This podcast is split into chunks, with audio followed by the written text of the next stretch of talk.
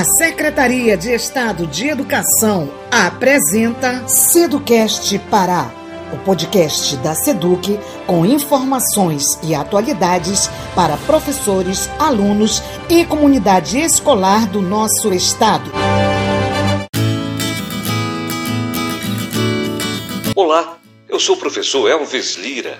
Estou aqui para te apresentar mais uma professora de língua portuguesa. É a Roseni Salles. Ela vai falar para ti sobre as funções da linguagem. E também é bom te lembrar que este assunto faz parte da competência seis da prova de Códigos, Linguagens e Tecnologias do Enem. Analisar a função da linguagem predominante nos textos em situações específicas de interlocução.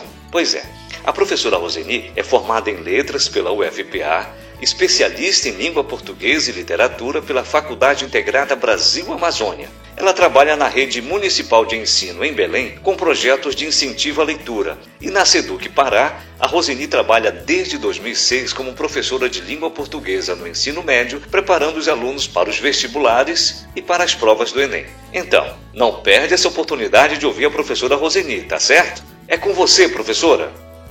Olá, você sabe o que é comunicação? Quais os elementos da comunicação? Já parou para pensar que nós nos comunicamos o tempo todo? Que a linguagem tem funções que, dependendo do tipo da mensagem, a comunicação vai ter um objetivo específico? Então, é sobre comunicação, seus elementos e as funções da linguagem que vou falar com você. Comunicação, segundo o dicionário Aurélio, significa ação de comunicar, estar em comunicação com alguém. Ou seja, comunicar implica busca de entendimento, de compreensão, de transmissão de informação. Ou melhor, é a forma como as pessoas se relacionam entre si. Nesta definição, temos presentes elementos essenciais para que a comunicação aconteça. Vamos a eles. Emissor é aquele que emite a mensagem. Receptor é aquele que recebe a mensagem. A mensagem é o conteúdo transmitido pelo emissor para o receptor. O código é o conjunto de signos usados na transmissão e recepção da mensagem. O código pode ser verbal, é a língua falada ou escrita, e, ou pode ser não verbal. São aí os gestos, sinais de trânsito, desenhos, expressões faciais, entre outros. Um outro elemento é o canal. Este elemento é o meio pelo qual circula a mensagem. Este meio pode ser impresso, como temos aí jornais, revistas, livros, cartas. Também pode ser auditivo, rádio, disco, C D, M P três, telefone. Também pode ser audiovisual. Temos aí a T V, o cinema, o D V D, o celular, computador, videogame, entre outros. E o último elemento que eu quero chamar sua atenção é o contexto, que também é chamado de referente. O contexto está relacionado a, diretamente ao emissor e ao receptor. É o assunto que se refere à mensagem.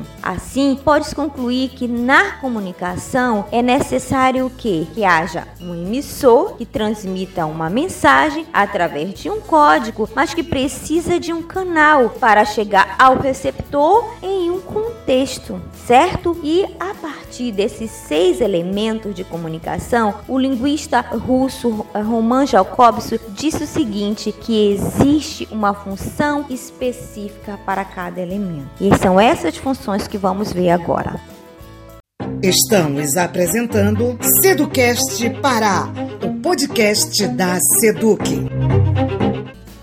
Bom, como vimos, existem seis elementos de comunicação. A cada elemento existe uma função específica da linguagem. Por isso, nós podemos afirmar, se existem seis elementos, então existirão seis funções. Vamos a cada uma das funções. A primeira função é a função que está centrada no emissor. Ela é chamada de emotiva ou expressiva. Nela, o emissor expressa seus sentimentos, emoções, opiniões, ponto de vista, resultando em um texto subjetivo. Então, a segunda função, ela é chamada de função apelativa ou conativa. Ela está centrada no receptor. Nela, a intenção é convencer, é persuadir, podendo ser em forma de ordem, apelo ou súplica, com verbos no imperativo e usos constantes de vocativos. Vemos muito em textos publicitários, como propaganda, em discursos políticos, sermões, súplica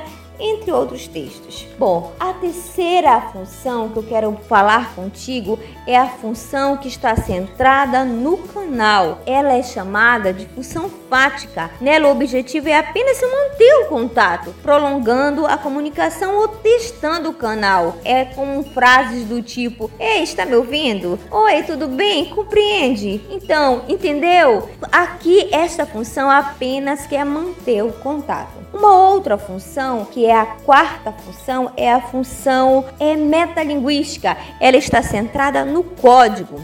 Nela, a preocupação está voltada para o próprio código, ou seja, é o código é o tema da mensagem, ou é utilizado para explicar o código. Vamos imaginar uma peça de teatro que fala sobre teatro, um filme que fala sobre a história do cinema, uma poesia que fala sobre a poesia, como se faz poesia. Aqui nós temos os dicionários, que temos um exemplo bem claro, que são as palavras e seus respectivos significados. E a quinta função que eu quero falar contigo é a função referencial, também chamada de denotativa. Ela está centrada no contexto, ela está centrada no referente, ou, ou seja, no próprio assunto. Aqui a mensagem ela tem que ser feita de uma forma bem clara, objetiva, apenas para informar, usando para isso uma linguagem denotativa. Temos aí alguns textos, para dar exemplo, são os textos científicos, acadêmicos, aí jornalísticos, os livros didáticos em geral. E a última função, tão interessante quanto todas as outras, é a função poética. Aqui nós estamos falando do texto poético, nós estamos falando da poesia. Esta,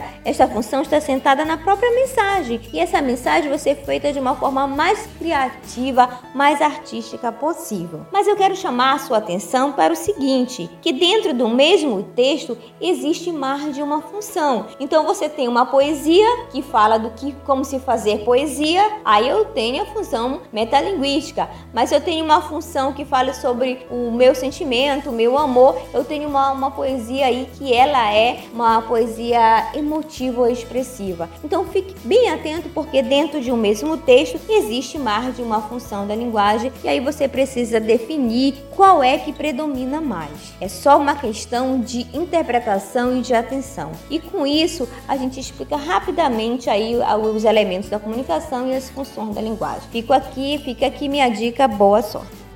Aí você ouviu a professora de língua portuguesa Roseni Salles falando sobre as funções da linguagem. Espero que tu tenhas gostado deste SEDUCAST Pará. Sendo assim, aguardo por ti no próximo episódio, certo? Um abraço e até lá. Termina aqui o podcast da SEDUC com informações e atualidades para professores, alunos e comunidade escolar do nosso estado.